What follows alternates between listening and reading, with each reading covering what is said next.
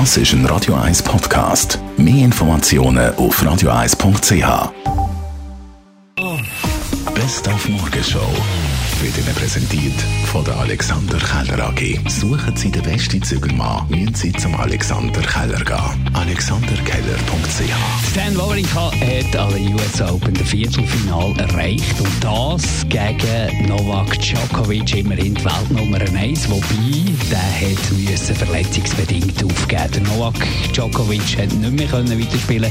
Stan Wawrinka tut das leid, aber sein Tennis sei grossartig gewesen. It's never the way you want to finish a match. Uh, I'm really sorry for Novak. He's a good friend. He's an amazing champion. We played amazing battle uh, all my career, so uh, feel sorry for him. But uh, I want to keep my level tonight. I think I was uh, I was playing super good tennis. I'm happy to be back.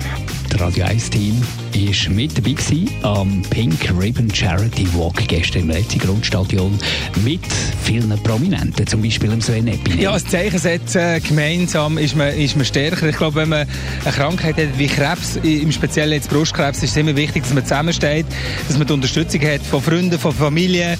Und ähm, hier setzen wir ein Zeichen gegen immer noch eine brutale Krankheit, wo wir hoffen, dass man das in den nächsten Jahren, Jahrzehnten in den Griff bekommt, so dass man hoffentlich keine Fälle mehr hat, die an so etwas Schlimmes müssen sterben Und die Ostküste der USA macht sich parat für einen Wirbelsturm Dorian. Äh, Die äh, circa 10 Millionen Leute, die da an der Ostküste sind, die haben jetzt teilweise mandatory ähm, äh, Evakuierung. Das heisst, sie müssen von ihren Häusern weggehen und werden von der Polizei mit äh, Lautsprecher zusammengesucht. Und äh, die Leute sind natürlich schon nervös.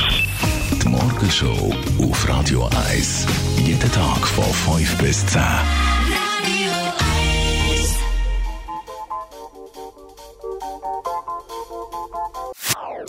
Das ist ein Radio 1 Podcast. Mehr Informationen auf radio1.ch.